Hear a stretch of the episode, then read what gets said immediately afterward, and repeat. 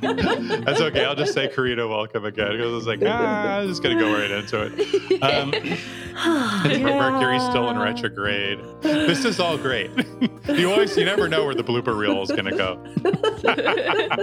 all right.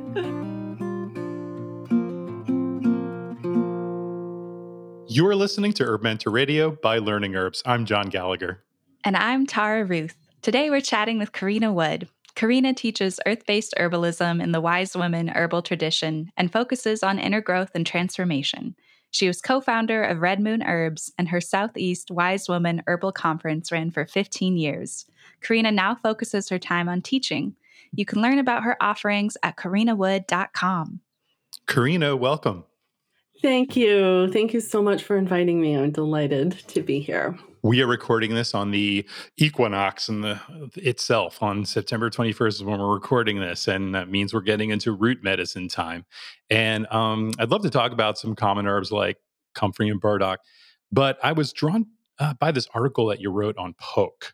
And when many people think about poke, they think about that it's a poisonous plant you should avoid. But there's this rich history as a medicinal herb. So I was wondering if you could share with us how how is poke both medicine and poison like a poisonous plant yes poke is one that spans the medicinal and toxic or poisonous properties and it's important to be super careful about the dosage with poke is really the key. The root is the part of the plant that I use most medicinally. And so it's also about the time of year that you're harvesting. So this will be released around that Samhain, Halloween season as we're starting to get into mm. the um, early frosts.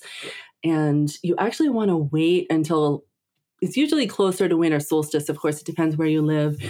Until the above ground portions of the plant are have died and are brown and on the ground. Mm. And that's when the medicinal properties are at the highest and the toxic properties are at their lowest. And then when you take root tincture, generally one to three drops a day mm-hmm. is the dosage that I recommend and that I generally use. It's possible to increase a little bit. People have different levels of tolerance for poke, but if you do so, you just want to do so at one drop per day. So, like, it, you might take one drop the first day, two drops the second day, three drops the third day, four drops the fourth day. And keep an eye out for like, it can create this spacey out of body kind of feeling. If you really take too much, mm. it can mm-hmm. cause vomiting, nausea, or diarrhea. So, certainly if you notice any nausea coming on, but that is generally it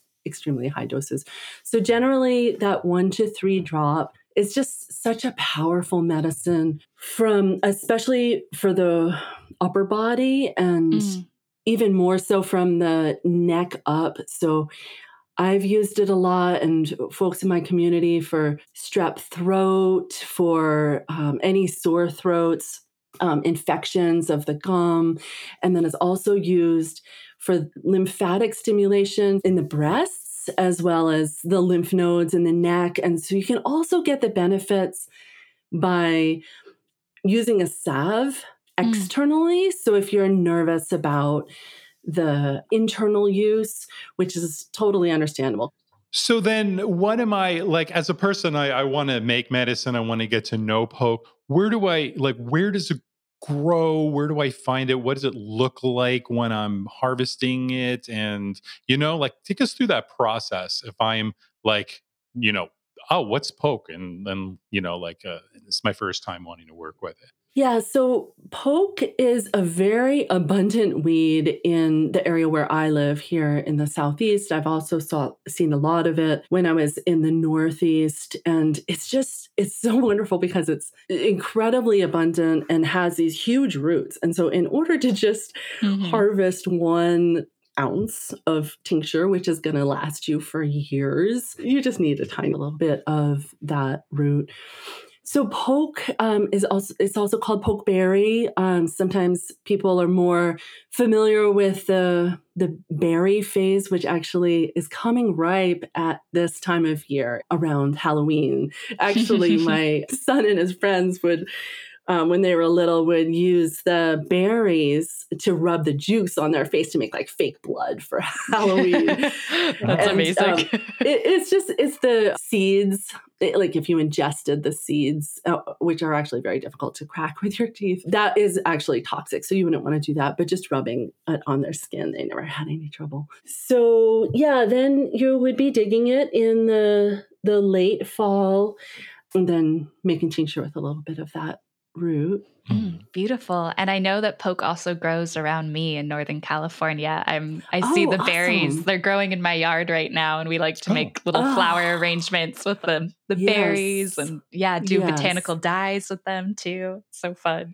And I have also like specifics about the safe use of poke and uh, how many drops to take and that kind of thing on my article, which is a very popular article on poke. I'm happy to link to that from the resource page that I'll include for your listeners. And you can find that on, like I said, your website on karinawood.com. Yeah, I'll put it on karinawood.com mm-hmm. forward slash herb mentor radio. Oh, so your Oh, listeners can just go straight oh, well, there. that makes it easy. Thank you. Yeah. Thanks, Andy. Perfect. Yeah. Ah, thank you. You know, another herb that I think about harvesting this time of year is comfrey, which also has some controversy around it for people, and there can be hesitation around harvesting it. But I, I love this plant so much, and I'm wondering if you could talk a little Mhm. bit about comfrey's reputation versus its Mhm. traditional uses and how you work with this plant. Yeah, because I know there's like, you know, we use the leaves, we can use the roots, and you can people, some people use it internally and externally. Mhm, And then so mhm. yeah, just like let's just talk. Mhm. Yeah, this is great.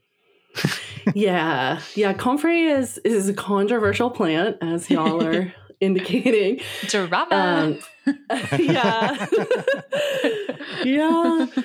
It is not legal to sell comfrey for internal use per the FDA, and part of the controversy around that is that some herbalists have called into question the studies that that was based on, saying like, okay, so we're taking the pyrrolizidine alkaloids out of the comfrey roots. When they did these studies, they were then were extracted and then injected in large quantities into rats.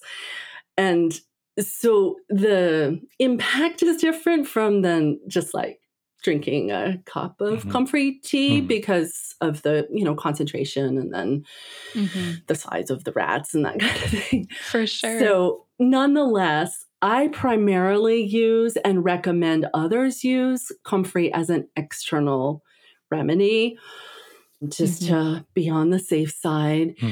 And I love the comfrey oil and salve. And so, digging the roots in this fall season is the time of year that I like to make the oil. And then, after steeping that for six weeks, you can melt beeswax into it to make a comfrey salve. Mm. So I use that every day for chapped lips and dry skin. It's amazing for eczema, promoting the elasticity of pregnant bellies, breasts, even the perineum to prevent tearing during birth, Mm. um, vaginal dryness during breastfeeding or menopause, the later stages of healing burns. Like I don't like to use oils during the hot burning phase initially um, when I'll use like honey or aloe, but in the later stages, it just the cell proliferative properties of comfrey are so powerful. And you can see that just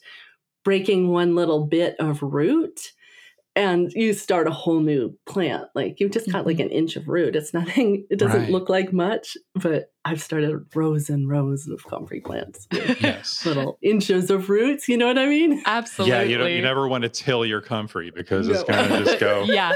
everywhere. But like, um, people make. So you're making oils with the roots. Yeah. I mean, that sounds like like there's a lot of water in roots. So so tell me about that process. How you do that versus the leaves, because you know. Yeah. Well, both when I make comfrey leaf oil and comfrey root oil, I will wilt Mm. them first. And you need to go a little further with the roots because they are more like concentrated in the wateriness. So I don't fully dry it to the place where if you, you know, dry a root, then you have it'll snap instead of bending when it's 100% dry. So it's not quite that far, but it's where the edges are crispy. So Mhm. that is what I consider wilting. Yeah. So drying the comfrey roots can take one to three days to get it to the just wilted stage. Mhm. And you do want to do it in a place that has low humidity. You can do it in a oven with a pilot light on, or um, even just by the wood stove at that yummy root harvest time of year. Right. People, people like you and I, Karina, you and I, Karina, we have a little more humid areas we're in, so we Uh-huh. need assistance. But Tara, Yeah. if you're in a dry place like in Right. California, you can just put it out on a screen. yeah, totally. I know. I went to the East Coast over the summer and I was like, I'm so excited. I'm going to harvest all these herbs. And then I did the same thing I would do if I were in California. And then I checked the herbs out the next day and they were just Hmm. all molded over. Yeah. So I was like, Oh, okay, this is a definitely yes. a different ecosystem. Yeah. Like, Yeah. yeah. Totally. yeah, and when you get that, when you uh, when you notice mold like on the roots in your oil, you, there's nothing to do but Yeah. compost it and start over. Totally. Yeah. And that's why it's good if you're starting out to not do too big of a batch your first time. Just try a pint or a quart or mhm. something. And Mhm. And if I'm doing that with root, um, let's say I'm using folk method and and I'm making the oil, um, and I have my wilted-ish roots, um, am I filling that jar about halfway with the roots, or by going all the way before I put my oil in? My perhaps olive oil or whatever oil you want to use. yeah, about in between, I do about a two thirds, Two thirds. full with the wilted roots. Yeah. When I'm making oils with fresh plants, I generally fill the jar first with the plant material and then again with the olive oil. But as you're indicating, since Mhm. you're losing water, Hmm. you don't need quite so much plant material. There's only so much that the oil can absorb. Let me ask you, Karina, when you're making this oil, do you do what we do, which is like we have this thing where we'll like put a paper towel sort of over the lid of the mason jar and then screw on that band and then let it breathe for a while while it's you know going through its six weeks or so. oh, do you do that, or no, did you just put those lids straight on? I, yeah, I put the lid straight on. Okay. I do um, top it off a few times in the first few days, and then maybe once or twice a week over the Mhm. six weeks. Okay. Mm. Um, you know another another um another thing. Uh, do you as well use it for poultices? The roots. Yeah, you can. Um, the leaves are a little easier to access. That makes sense. when you, you have like an acute situation where Right. you uh, want a comfrey poultice. So I'll usually use the leaves and I'll just pour boiling water over them and let it cool enough, you know, until it cools enough to the touch where it's comfortable to put it on. Mhm. Um, and then drink that liquid as well. So it's kind of like making an infusion. Actually, you could also just start with a dried for poultices and then make basically comfrey infusion, which would be a cup of dried herb in a Mhm. quart jar, pour pour boiling Mm. water into the quart jar to the top, and then cap it and let it sit for four to eight hours even. Mm. But at any point that you strain it out in there, you'll then be getting properties that are still in the leaves themselves. And the longer you brew, the more will come up out come out into solution. And Mhm. then of course that's depending on your comfort level with including the use of the internal benefits of those cell proliferative properties. Like if you had a sprained joint or tendon, because it's really powerful even as the poultice, like you're saying, Yeah. for those cell proliferative properties to help support with all kinds of Hmm. issues with the connective tissues as well as the skin. Mm. So, if for comfrey infusion, am I, um, you know, do I use it also maybe as a nourishing infusion like you would nettle, or are essentially you're saying that like you mostly will use it when you've got a, some issue that needs some some help, um, you know, join or whatever wise. Yeah, I tend to use it for more specific issues, and Okay. it is nourishing for the lungs. But I also tend to turn to mullein as a primary, Nice. you know, lung infusion herb, Mhm. just because of Comfrey's mixed reputation. totally. you know, another thing I think about with comfrey's, not necessarily mixed reputation, but just something to be mindful of is when we're working with wounds and like what kind of wounds mm-hmm. we want to be careful with mm-hmm. with comfrey. Could you talk a little totally. bit about that and its topical use? Yeah. Yeah. How I think of it is that where those cell proliferative properties are so powerful that you can break off a teeny bit of root, grow a whole new plant. Mm-hmm. And when you put those, that either salve or the fresh um, poultice, either of the root or the leaf, in contact directly with the skin, you're really encouraging that proliferation and the comfrey the tissues that it's in contact with will regrow quickly and so if you had say a serious burn or a deep wound mm. where you're at risk of healing it over and trapping infection inside then comfrey is not the plant that i would work with mm. i would hmm. use something like plantain or yarrow that has more antimicrobial drawing actions. Mm-hmm. Mm-hmm. That makes sense. God. You know, just just as a, a little, I remember I used to use make comfrey root poultices by, um, you know, if you put the root in a blender or whatever, it just makes this, you know, this goop, right? I would take that goop and I put it in, uh, like juice concentrate molds, you know, like say uh, orange juice, you know, that you get the, the concentrate. Oh, and I'd stuff it into there and put it in the freezer.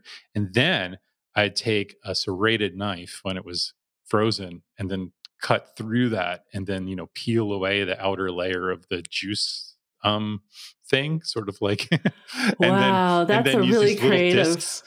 I don't know if somebody told me, you know, that or I made it up. I don't think I'm that, that creative. Yeah. I think I think I, I, think our mutual. I think my my mentor and your friend uh, yes. uh, Eagle Song probably yes. told me that. I'm going to give her credit, yeah. even though I'm not really sure. it sounds like likely. Sounds like something Eagle Song would come up with. Oh, that's hmm. such a good idea.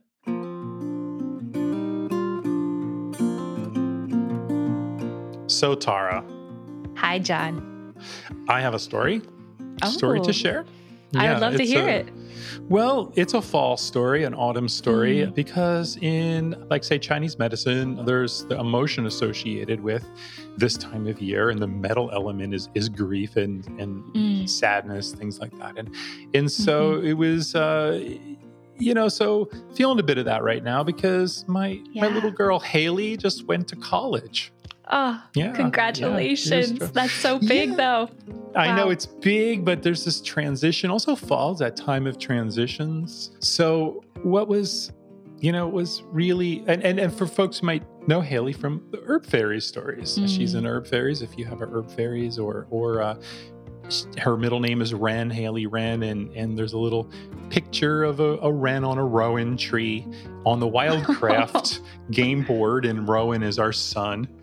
And so we were, I don't know if any parents who have had this experience, um, or a lot of you perhaps with your own parents when you maybe went off to school or went off into the world, had this this this moment where you separated a first big separation from from mm. your from your parents. And so Haley's at Oregon State University. Mm-hmm. In Go Beavers. Um, and uh, and so she's in the environmental science program. That's what she's studying. And so she, uh, mm-hmm. uh, across the street from her dorm, we were we were parked in that little par- parking lot, kind of across the street. So we walked out of the dorm and we're walking across the street, and there is a native plant garden there, which was mm. amazing. Mm. Wow. Now, you know, and a lot of these native plants that they have in this in this garden are medicinal friends of our family growing up. I saw a lot of plants there that that Haley immediately identified, like Oregon grape and pine and elderberry and plants like that. So on the way to the parking lot part, so we decided to like loop inside this like trail, really nice trail, and we are at this kind of center the main part where there's this beautiful bench and all, and we sit down and we, you know, we're just, you know, you're not sure how to leave, right? You're not sure mm-hmm. how to mm-hmm. separate. You're just sitting there and we don't, nobody really wants to go, but we have to go. You know, she has yeah. something she has to do and we have to get back, you mm-hmm. know, and, and kind of in that moment. And mm. we look up and mm-hmm. we are under a really big rowan tree. Oh my God. I'm to cry.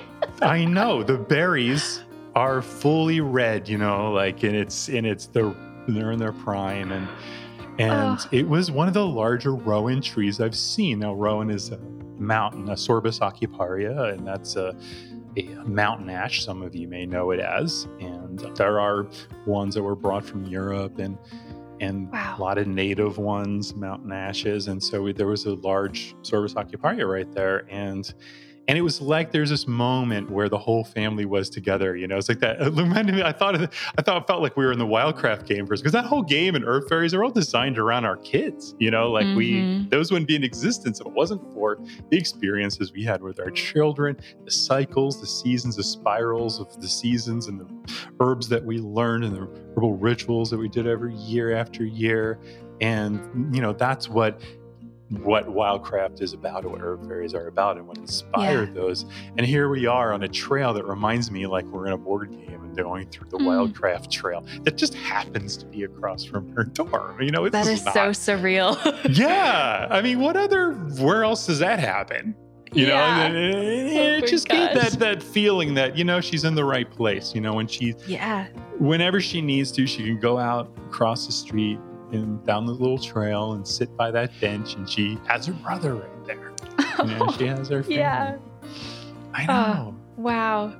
Uh, it makes me think about just, you know, the relationships we build with the plants and how they're just woven into the fabric of our lives. And when we're in these intense moments of grief or transition or, you know, fall time of year, we can really look to the plants for guidance and support. Yeah. Mm-hmm. It just felt like they like they were just really there, mm-hmm. really there for us mm-hmm. for that mm-hmm. moment. And and who knew that people that planted that garden outside that the forestry department building or whatever it is right there where it's there that, that knew that that there would be people walking through who would have that experience with the work that they did in their gardens. Mm-hmm. So it's it's pretty pretty cool, pretty amazing. So Kimberly and I walked away to that parking lot just down that trail and let's just sitting on the bench and we're all crying. And um, it just made it a lot more bearable to just, mm-hmm. you know, mm-hmm. like, because it was connected to the the plants. So yeah. I just want to share that little story. I don't know. I don't have much more. Mm. Uh, sometimes we talk a little bit about Herb Mentor in this spot, but I'm just going to leave it at that story. And yeah, just, I just wanted to share that story and really totally. You know, thanks everyone for listening and and uh, and I think we'll get back to our um, awesome conversation with Karina. Mm, let's do it. Awesome. You know, and I I just love that we're talking about these plants like comfrey and poke that are so abundant and like I feel really great mm-hmm. harvesting these plants that just totally. have have so much medicine that they offer. I think about you saying, you know, just yeah. a little bit of fruit can create a whole comfrey garden yeah. and i totally did the same thing in my mother's yeah. garden sorry mom um, i planted a little piece of comfrey root a few years ago and i was sure it wasn't really going to take you know it had dried out for a day accidentally and i just kind of put it in there not really thinking and then sure enough within a few years it's like oh there's a there's a lot of comfrey in this garden now yeah. I know. Sorry.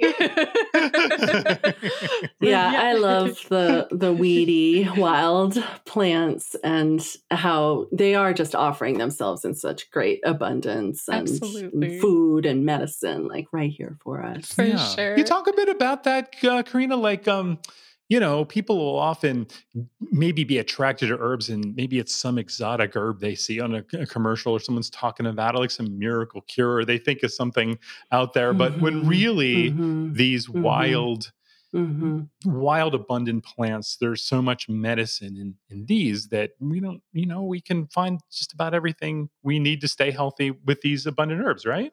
Yeah. I mean, they're the the plants that our ancestors evolved with and just they're the plants that are no matter where it was worldwide that our ancestors were using herbs where we are now is it's also like those weeds are exposed to the same air and water and like the same climate and challenges that we are. And so they can offer us that like ability to thrive. I think of dandelion growing in the mm-hmm. sidewalk cracks, and she's just like, "Wow, here I am in truth and beauty in the middle of the city." and, when I've lived in the city, I'll like eat a little bit of, you know, mm-hmm. maybe it's like homeopathic dandelion. Um, mm-hmm. Mostly, I like to harvest in more pristine areas. And I've dug a lot of dandelion, yellow dock, and burdock roots from actually fields of organic farmers around mm. here mm. when I was running Red Moon and making medicines with their weeds and they love it because mm-hmm. you know mm-hmm. you come and get their the root like you dig it from the root because yeah. they're wanting less although it's still gonna keep coming and but i would try to like help them out you know take mm-hmm. more out of the beds and um, leave leave them around the edges um, so yeah i mean even just those three herbs and those are three that are coming up also in this root harvest season um, burdock, dandelion, and yellow dock. Well, let's talk about burdock. Yeah. Um, so yeah, you know what confused me, and if you could explain, Karina, like there's actually like two years, right, to the process. Oh, and yeah. When, and you have to. It's a little tricky on when you may harvest the roots of burdock. So maybe we could start there because we all know yeah. the plant from the the burrs that it right. leaves, but are we harvesting roots after the but the burrs are on it or right. I'll leave it to yeah, you. Yeah so when i was um, first getting to know the herbs as a college student and i was like okay i'm gonna i'm gonna figure out what i can eat because that's going to be the mo- like that's going to motivate me mm-hmm. to learn how to identify plants. And so there was a walk that i was often on and when I would come back, I would have birds. And so I was like, okay, I think this is what is called burdock. And so then I um, started paying more attention and I found the patch that was right along the walk. I was like, okay, mm. next time I brought my shovel and I dug up the the plant that the birds were connected to. And it was like, it was a slimy black mass. So I was like, I don't know what these wild food people are talking about. mm. I'm not eating that. and so then I, I came to to understand like, oh, this is the second year of this biennial plant's growth, and you want to harvest it in the first year, the winter of the first year. So after the new seed has mm. created this low rosette of leaves during the first summer and then sent the energy down into the root to store for the winter. So that's when you want to harvest it for food and for medicine, because then in its second year, it'll send up the flowering stalk and put the energy into the seeds. And that's where it's just a slimy black mess that's left in the root. So yeah. this is yeah, those first year burdock roots are just uh, such a deep taproot and so deeply nourishing in mm. our bodies. Mm. They wow. really support the internal organs, the liver, the kidney, the spleen. So I kind of think of that deep taproot also like inside within and mm-hmm. uh, that it's just a wonderful herb to ally with over the winter season. Mm. How do you like to prepare burdock? Hmm. Yeah, well, all the ways. Mm-hmm. Um, There's so food, many good ways. um, we got food time. is always yeah. first choice when um, with the edible herb like burdock and the roots are actually you can buy them in the supermarket or in natural food stores. Produce section. If you dig it yourself it'll be even more potent. And so then you can include it in soups. You can use it like a carrot or stir fries. And then to make mm-hmm. medicine for the winter season or, you know, to use throughout the year, you could make a tincture or you could dry the plant and receive the benefits as infusion. I also like to make a vinegar. So, really, Ooh, this is one yum. that I make in a lot of different mm-hmm. ways. And with the vinegar, usually when I make a vinegar, I'll steep it for six weeks and then pour out the plant material, take out the plant material, and then you have the vinegar and you put it on your table. But with burdock, I like to leave the roots in and then eat oh. them, and I like uh, think of them as burdock pickles. Oh my gosh, I want to do that. that sounds so good. Yeah, I just uh, the process of making medicine in this fall time of year and like making those burdock pickles just has this special place in my heart of just being out there, you know, on those frosty mornings. Mm. As the the leaves and the plants are there's so much dying back and letting go as the energy of the seasons like returning to the roots around you and then connecting with the earth and mm. you know putting your hands into into hmm. the dirt and the earth and digging the roots and then like making those um, burdock pickles to enjoy over the winter season as well as any and all of the other forms of burdock. Mm. Yeah. Yeah, there's really a ritual aspect to mm-hmm. making like things like that when you know that every year you're going to your garden and yeah. digging up those long roots, you know, going digging way down and mm-hmm. and scrubbing them off and mm-hmm. cutting them up and you know and that's mm-hmm. something you do every year and it's mm-hmm. just i think that's where a lot of medicine seemed to come f- for our family over the years was in the i don't know the rhythms you know and, and knowing mm-hmm. that you're going to do that every year and then you really get to learn the plant and appreciate um, you know like it's like gaining a deeper appreciation for what's what the plant's about over time and it's hard to do that just if you work with it once right oh yeah yeah yeah i always think of learning as a spiral and hmm. even the the herbal rituals that you're referring to also are a part of the spiral that we walk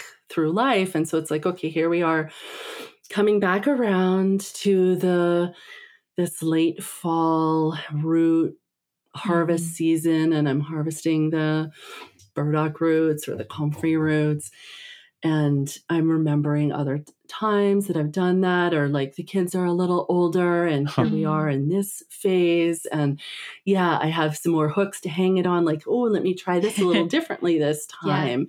Yeah. And yeah, we just continue to deepen that relationship with the plants is just a lifelong learning mm. adventure. It's mm. it's like uh, for for me, and the well, you know, where where I would pick elderberries every year with my kids as they were growing up was a little up in the mountains. So it was um, uh, uh sort of like early September, late August, mm-hmm, depending mm-hmm, on the year. Mm-hmm. But is always a that t- this time of year, like kind of like part of those that seasonal cycle, that spiral you mentioned, and oh, I just dropped our daughter off at, at college for the first time, uh, and it was um, right across the street oh. from from her dorm is this little native plant garden oh, in Oregon at Oregon State University, and and there was an elderberry tree right there.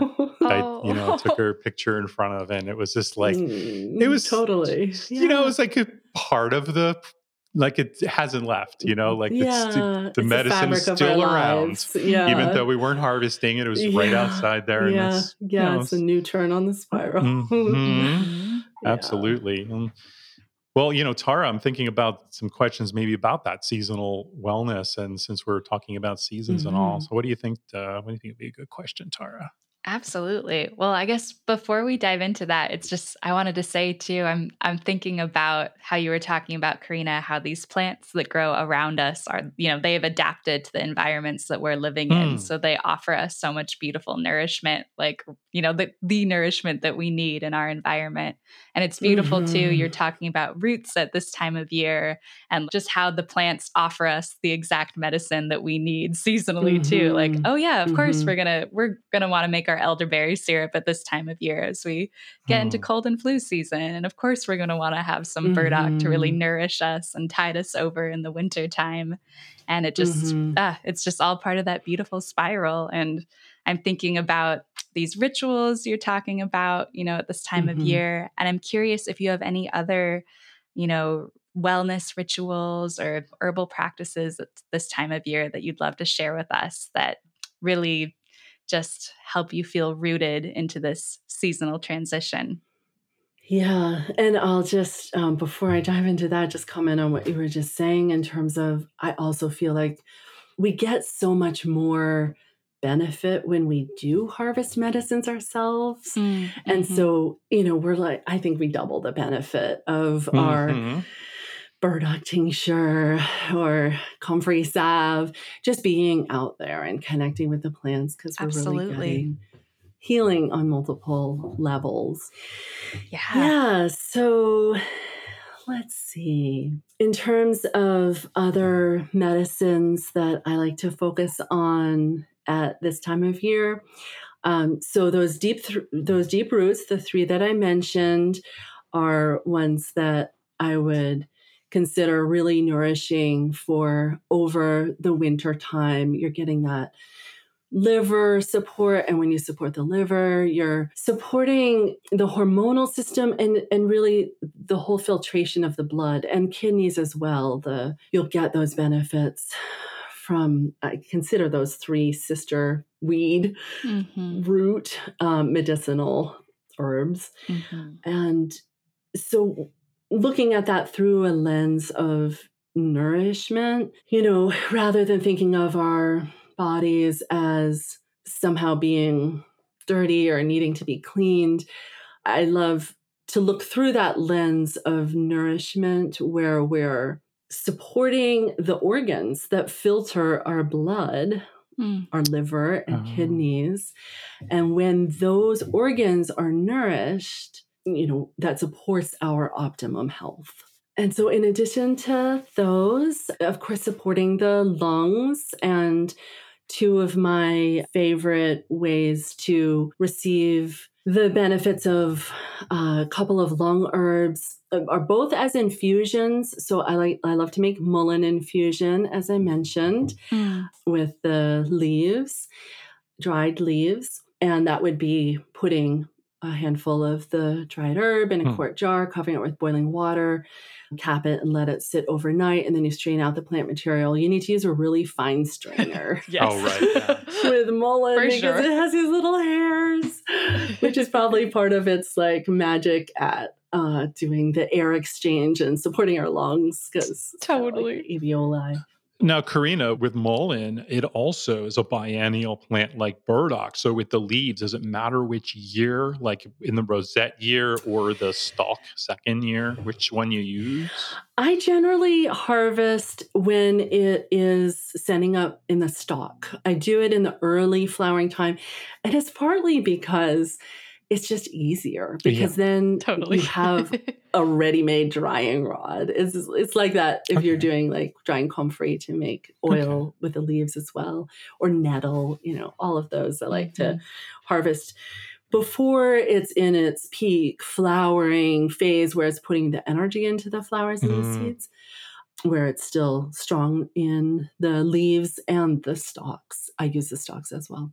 Oh, cool. So wait, do you use this? You use the stalks as medicine? You said, or Mhm. Wow. Yeah, yeah. Oh. In general, the stalks have at least as much medicinal value as the Really? leaves. They're like carrying the things that the leaves are. that makes Mhm. sense. Wow, very cool. I've never used them before. Do you no, just like I've never heard this. cut- this yeah, is can you tell us more about this? this Breaking hot news. gossip. You can use on, the uh, stalks, everybody. stock? I do it too um, with marshmallow, which is the uh, the second Oh, yeah. lung herb I wanted to mention, Cool. which you can both harvest those leaf stalk Mhm. uh, combo in the summertime, in the early s- early to midsummer before the marshmallow flowers, and you can also harvest the roots in the this late fall season after the frosts have sent the energy down below the ground. And marshmallow, of course, is not the candy, although it's the plant that was used originally in the Mhm. candy, but it's actually a mallow Mhm. that called marshmallow. And it's very um, mucilaginous and very nourishing for the lungs. And so, especially if you have dry conditions, it's just a wonderful one. And I do prepare it slightly differently. And I know we've all Ooh. Oh, Can't there's wait. know. lots of ways in folk herbalism. I prefer with marshmallow to prepare it as a cold infusion. Mhm. So Mhm. rather than pouring boiling water over it, which is what I do for almost all of my infusion herbs, I just put cold water. And that's my understanding of the best way to extract those beneficial mucilaginous properties with marshmallow. Yeah. And so I just then leave it overnight on the counter with that cold water and then put it in the fridge. And like the mullein, it'll keep for a couple days. You Mm. can strain out the plant material and then reheat it if you want to drink it warm or cold. Mm, beautiful. Wow. And then a third one is broths. I Mm. love Oh. making I love making bone broth. You can also do it just with a vegetable base. And I really see this as a central part personally of my immune support over the winter. Mhm. And the two herbs that are really the foundation of my bone broth and the reason that I started doing it in the first place, because now I like do throw in a bunch of Mm. others, which is I can mention. But the the two primary ones are reishi Mm. and astragalus. Oh. Mhm. And they're both just such deep immune herbs that you can extract as tinctures. And my understanding is that you get even more benefit when you simmer them for a long time. Mhm. So I actually just leave my bone broth like simmering for a couple of days, or like I turn it on for a while and then off and back on over the course of a day or a couple of days.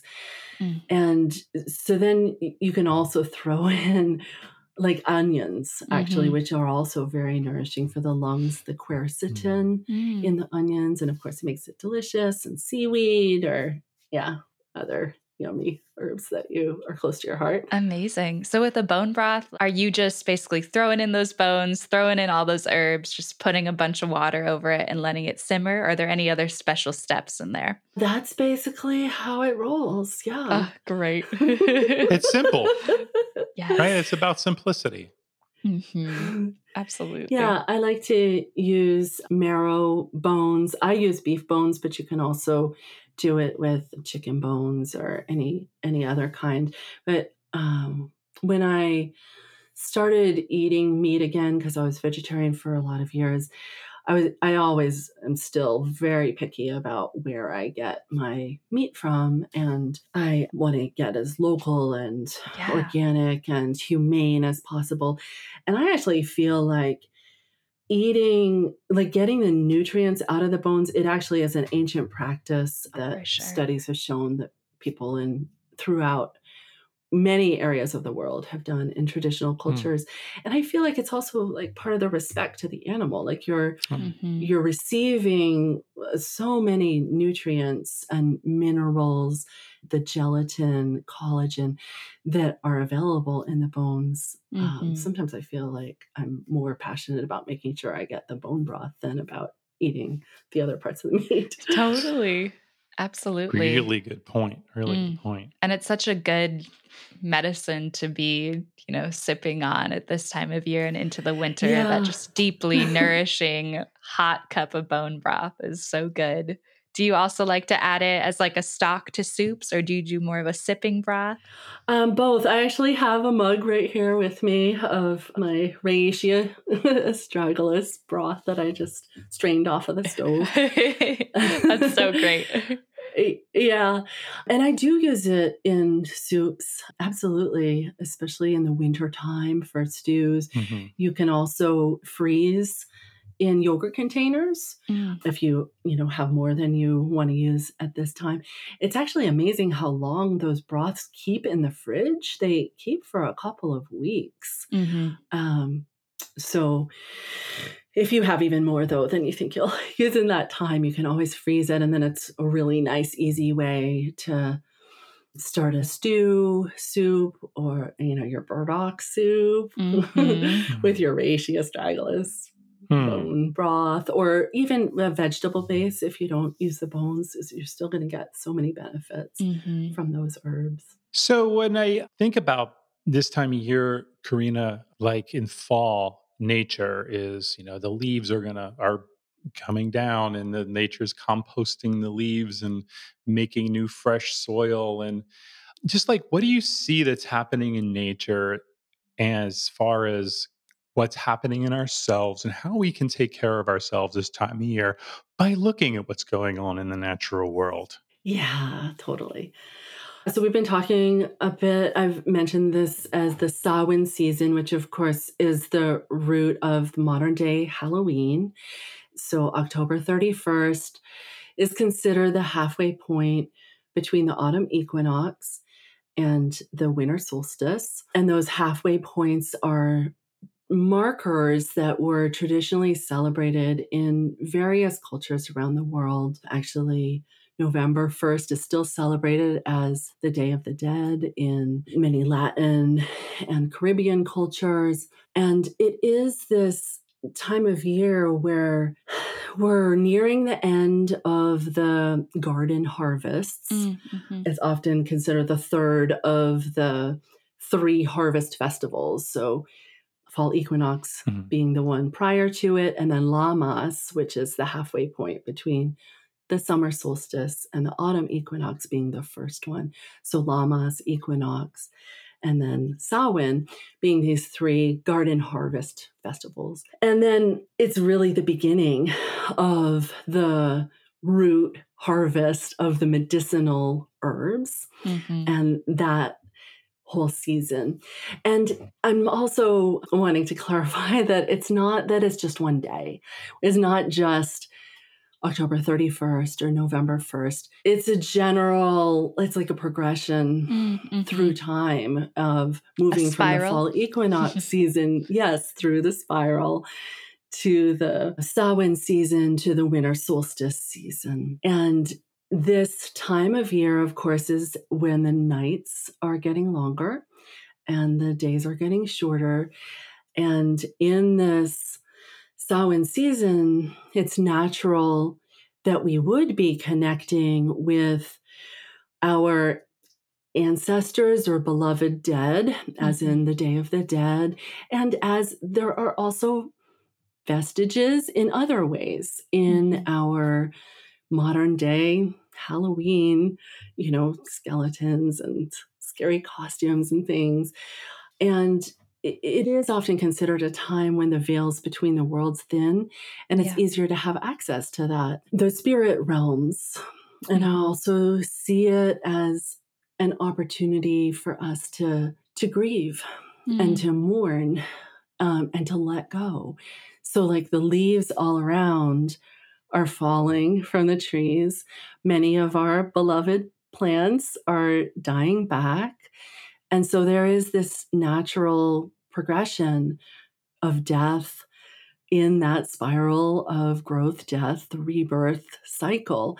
And so to acknowledge and honor our losses and the changes, that as happy as we may be, as much as we wanted that to change, there's always some grief and mourning with change and loss. And even in Chinese medicine, the lungs are considered to be associated with the fall season mm-hmm. mm-hmm. and also with grief. Mm-hmm. And so moving that grief through our bodies is in the, you know, holistic, whole body, mind, spirit, heart combination part of the medicine that this season has to offer us. Thank you for sharing, Karina. You know, it's been so beautiful learning from you today. And I'm curious, do you teach any classes for, you know, our listeners who may be interested in learning more from you? This is such a cool perspective. I yeah. I was uh, raised in uh, I was raised I was uh, not raised, but when I studied herbalism, my wife and I we our foundation was Wise Woman Herbalism as well. Mm-hmm. And um, yes, I'd love to know what you teach. yeah, thank you.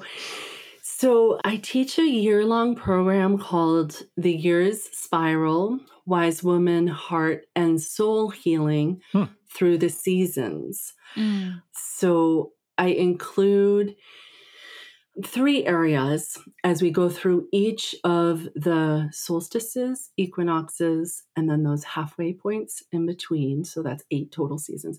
So for each of those eight seasons, we go into one, how the season is reflected in your inner landscape and two, an herbal ally for the season, and three, a self healing ritual engaging those natural energies of the season. Mm. So, um, yeah, I'll put a link to the.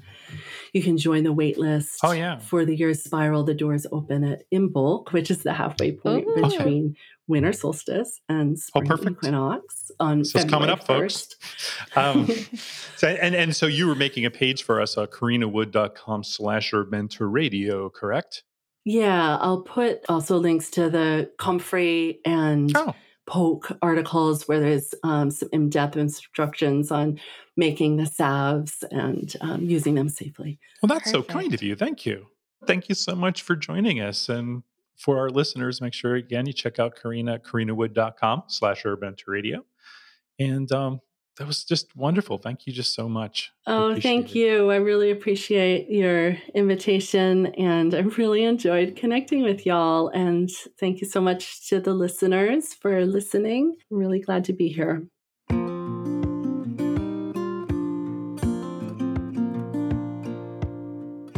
Herb Mentor Radio is written and produced by John Gallagher and Tara Ruth.